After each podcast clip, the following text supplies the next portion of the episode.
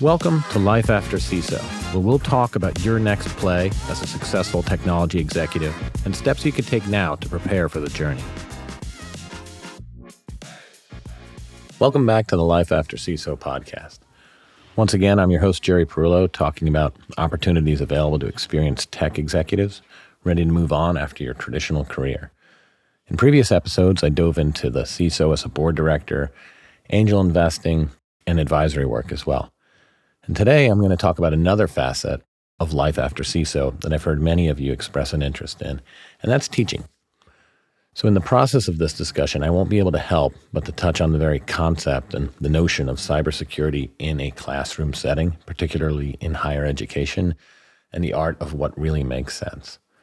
So, I thought it would make sense to start with a brief history of cybersecurity education, at least from my myopic one CISO point of view. So I started college in the 90s, so 1994 to be exact. And at the time, there wasn't anything available for cybersecurity in higher education. You're really lucky to even study computers in any practical sense. And within that space, you really had three majors, at least in my oversimplification, that seemed to have persisted for many years. And those three were basically computer science, engineering, and then this area called CIS or MIS. And computer science that was good old programming, of course. It had a lot of rigor and history established even by then, by the 90s. And engineering in this area was really about double E, electrical engineering, and its kind of cousin, computer engineering, that was born of um, as a subset of electrical engineering not that long before. And computer engineering really focused, as a result of it being so closely tied to electrical engineering, to hardware and at a very basic level, so making chips. And then that last one, CIS or MIS, uh, in my assessment at least, it really seemed to be marginalized in engineering institutions, which is a, a real shame because it's probably the only area that had some sense of hands on practical computing. And, and, you know that's ironic because with computer science focused on C++, if you will, and computer engineering focused on math and electrical power, that last bit, CIS and MIS, seem to be the only place left where you might have a chance to learn how to install an operating system or configure a network interface. And by the way, those things were not happening in comp sci or engineering. In my opinion, not too much has really changed in the last 20 to 25 years. And it's only lately that you're seeing master's programs pop up that are dedicated to cybersecurity and a few schools giving it a shot to try an undergraduate program. But let's talk about cybersecurity and, and what you really need to be useful in it to really start to analyze how possible it is to even approach that in a higher education degree. So I'll try to oversimplify that coming at it from two ends of a spectrum the technical side and then the strategic side. And let's start on the latter. So, on the strategic side, you're really going to need emotional intelligence, business strategy, and risk management. And the most valuable courses of study there, at least in my opinion, are going to be the business and law tracks that culminate with an MBA or potentially a law degree. But focusing back on the hard science or the technical end of the spectrum, I've said for many years that there's really three pillars there. So there's networking, systems, and coding. And that was certainly true 20 years ago, but it's even more true today with cloud because cloud is exactly those three things jammed into one networking, systems, and coding. In many cases, you might say it's networking and systems as code. But to be an efficient incident handler, cyber defense architect, or really any cybersecurity decision maker evaluating risk and deploying controls, you've got to have significant hands on experience with IP networking, significant hands on experience with Unix system administration, and ideally Windows as well, and at least some practical experience coding. And on that last bit, while you might use interpreted languages and scripting in the day to day of being a cyber practitioner, it's a big differentiator whether or not you've studied coding from a systems architecture perspective and dealt with things like memory management and lower level concepts that are more likely to be exposed in a compiled language or, or even assembler. So, anyway, you put that all together, and I'm saying what you need to be strong in cybersecurity is to spend several years building IP networks several years being a Unix administrator, and that you need to have studied computer architecture and assembly language in a classroom setting. And then you can finally be an entry level SOC analyst while you go to night school and get an MBA so you can move up onto the strategic and decision making side. And when you look at that, not only does it seem kind of impossible to, to approach, but it's really hard to imagine what an undergraduate program in cybersecurity could even look at. And, that I even mentioned red teaming or adversarial strategy. It's just way too much to focus and cram into four years. So instead, what we see today is that focus on a cybersecurity master's degree.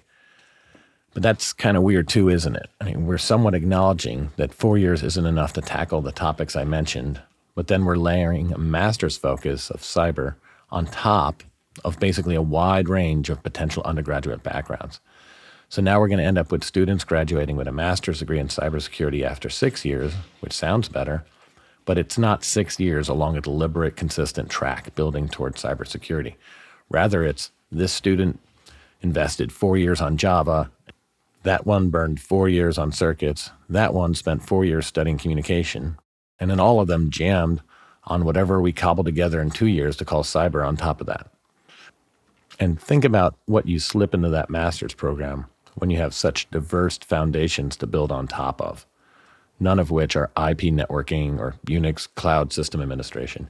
You end up focusing on cryptography, which really couldn't be any more overplayed, or on buffer overflows on specific compiled binaries, or maybe at best live capture the flag style hacking of web platforms.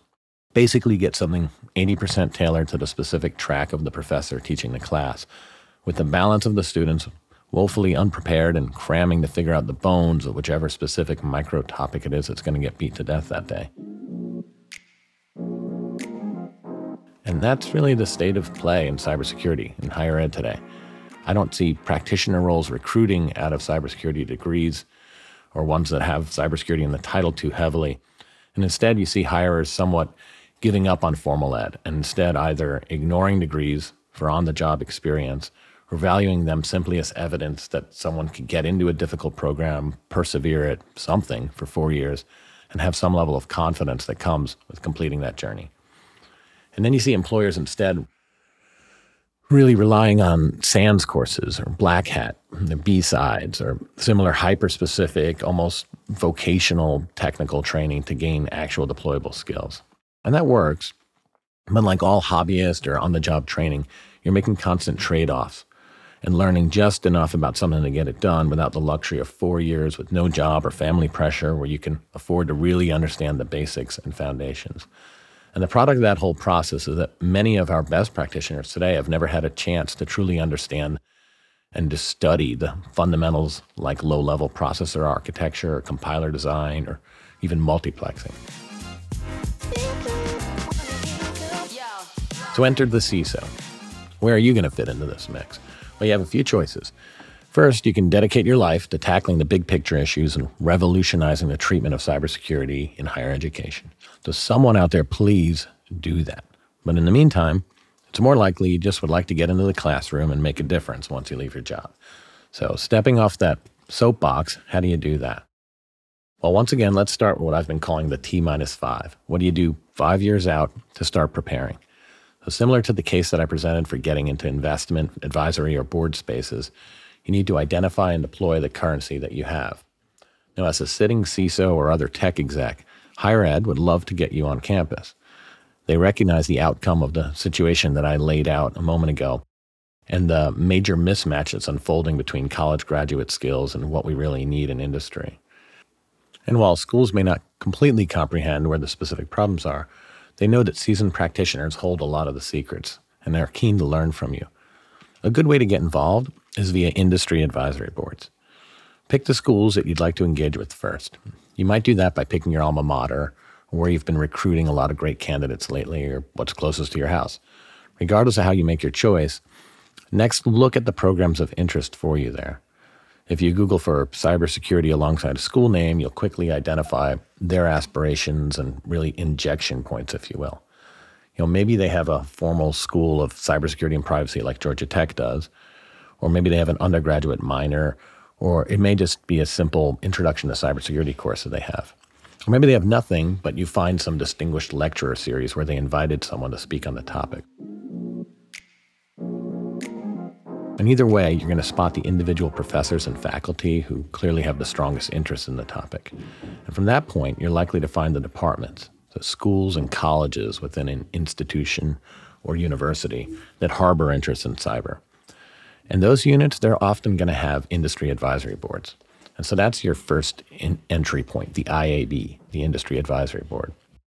So attend the next in person cyber lecture, student demonstrations, or other things they have going on, and just say hello. You can enter the conversation with your hiring goals if needed, because what school doesn't want potential employers around?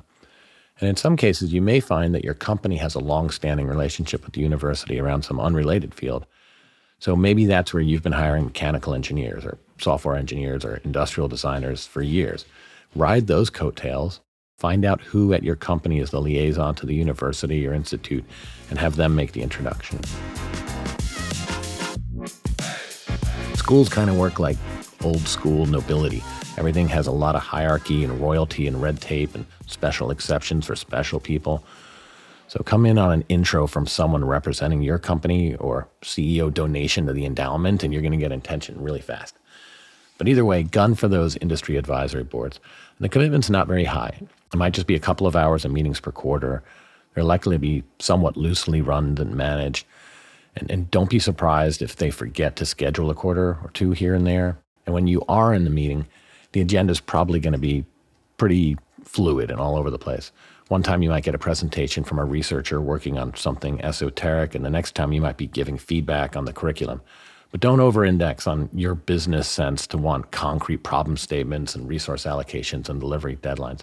None of that's really going to happen, but that's all right. Just get close to the right people and help out in any way that you can. And beyond participating in actual meetings and providing feedback, that might mean judging student projects, delivering one of those distinguished lectures, or speaking to faculty groups about the state of cybersecurity. And then there's my favorite type of CISO engagement, the guest lecturer. Professors often allocate a few class sections for a guest lecturer, and they'd love to have someone from industry talk to students. And that was my favorite thing to do, because in addition to building rapport with the school and filling a specific need in their agenda, it was a recruiting goldmine.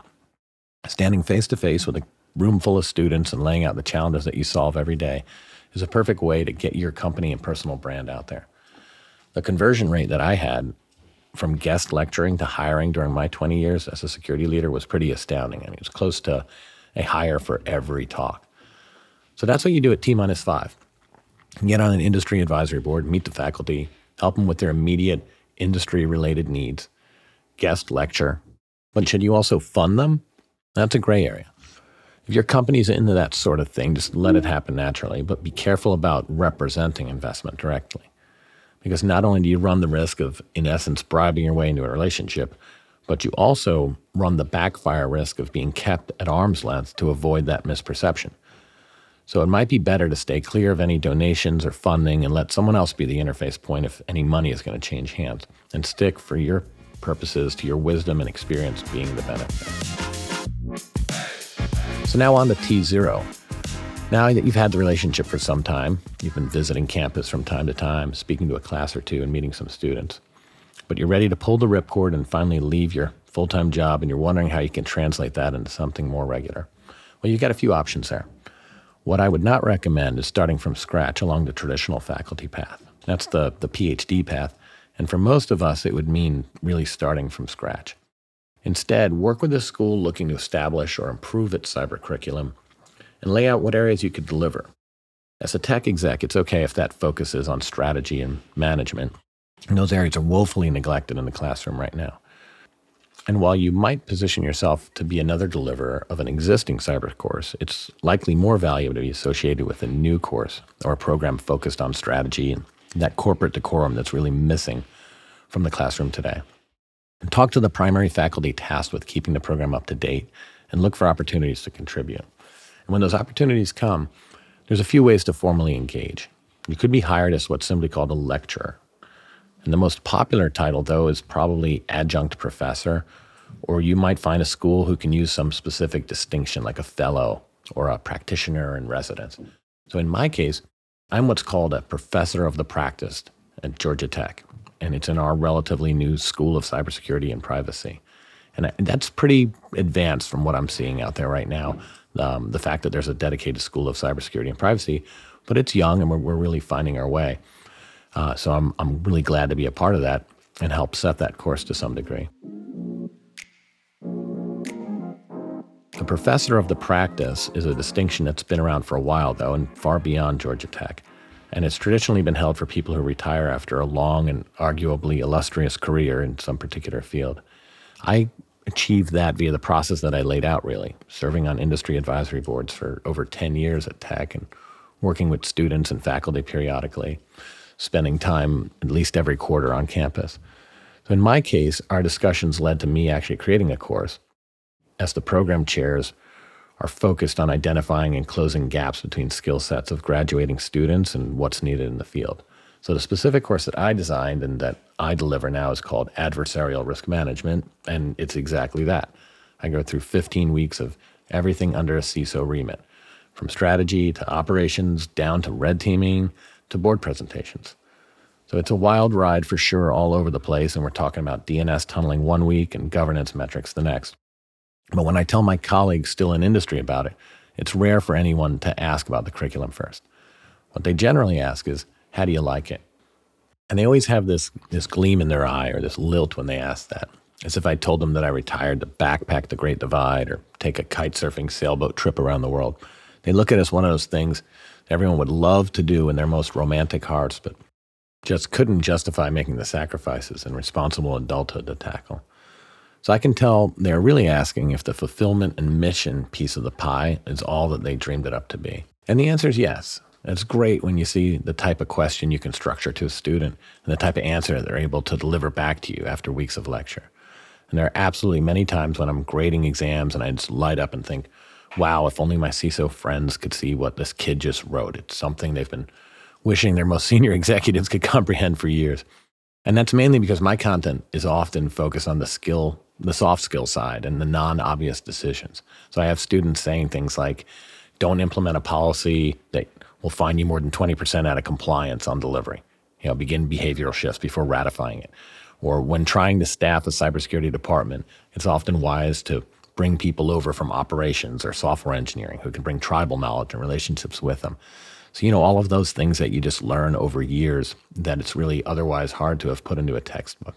And on a technical side, I have them really saying things like a focus on data center egress controls would buy you a ton of time to patch the next remote code execution bug in an open source package, or exposure and exploitability are king in GRC risk rating, and crown jewel analysis is dead. But that's a teaser for a whole other story. So it's rewarding for sure, and I do feel like I'm force multiplying like crazy through it. Uh, but I just finished my first semester with 15 students, and I'm going to have a similar cohort in the fall, and I'm really eager to scale it up to 100 to 300 student audiences. So we have one cool iron in the fire there, and I'm kicking off a professional recording session with the online master's program at, at Georgia Tech this summer. And so that material will make it to many students over and over again over coming years. But the biggest hurdle in amplifying the audience is reflective of the most painful part of academia, which is the bureaucracy and red tape. And it is something else. I had the luxury of working in a relatively lean and results focused organization for most of my career. So it's possible that that shift will be less dramatic for those of you in slower moving or more politic heavy roles. But for me, the amount of muck and friction surrounding any decision making is really just staggering. But it's manageable because of another truly unique aspect of teaching as a retired pro, which is complete abandonment of ambition. So that's another area that really ties to the most fulfillment out of teaching. So while I'm satisfying my ambitious natures and desires through entrepreneurship and uh, investments and board directorship, I've identified that there's absolutely zero need for it in my academic pursuits. And I actually stumbled on that in an early conversation with another professor of practice. So he was far outside cybersecurity um, in a completely unrelated field. And we actually connected out of band when a, a, common contact noticed that we were both at Georgia Tech, and, and he didn't even realize that we were both uh, professors of the practice as well. But when we connected, and, and he really gave me a lot of mentorship and a lot of tips, of course. But one of the things that we connected on is how this is really the first time in our careers for both of us where we had zero ambitions to move up. You know, it's almost weird to not be looking for the the next rung in the ladder to climb or analyzing the org chart or figuring out your two year or your five year plan or anything like that. But I really just want to teach in here. And, and you know, that's not um, true of everybody in academia. You know, a lot of folks are trying to move along. And if you take the traditional path, you kind of have to to really make it possible to earn a, a, living if you're going to be a professor. Uh, but coming in from the outside, it's really a powerful luxury to have, and it's liberating. You know, it's almost like when you have nothing to gain, you have nothing to lose. So, sure, I want to reach more students, and you know that's going to drive me to make some investments and talking to people and meeting the right folks and, and growing in that regard. And in talking to different departments and schools to give credit in my course to their programs, such as an MBA. But the intensity and pressure of gunning for that next promotion cycle, salary bump, or budget allocation is all gone. And that might be the most rewarding part of the experience of all. So, to recap, so first of all, if you're thinking about teaching in cybersecurity after you leave your day job, I'd say it's worth it. So, I'll confirm that bit of it and that it can be very fulfilling and a lot of fun, actually. But I'll caveat that it can be a lot of work, especially in the early days if you're creating a course. But the idea is that you want to get to some steady state where you're teaching something consistent, and then hopefully it's it's manageable and you know a really fun part of your lifestyle. So I, I will encourage it in general. And then as far as ways to approach it, you know, like I said, I, I think it's not a great idea to try to go in the traditional path now that you've already devoted so much time to your first career. And likewise, um, I wouldn't just come cold calling the day after you turn in your resignation. So I do think it's one of those areas where you want to start laying the tracks as early as you can.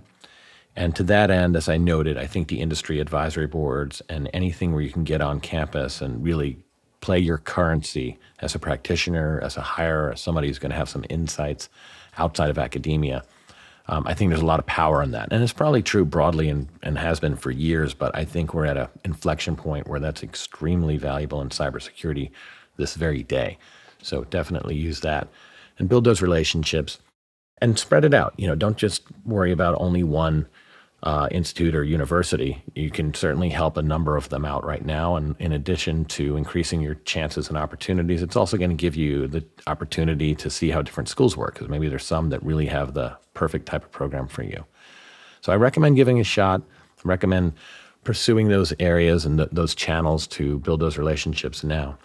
And more than anything, if you do decide to go down this road, I hope you really use the opportunity to help figure out how we're going to tailor the next generation of cybersecurity practitioners and leaders and give them the most practical, hands on, beneficial feedback so that they come out of the gate adding value and pushing the industry in the right direction.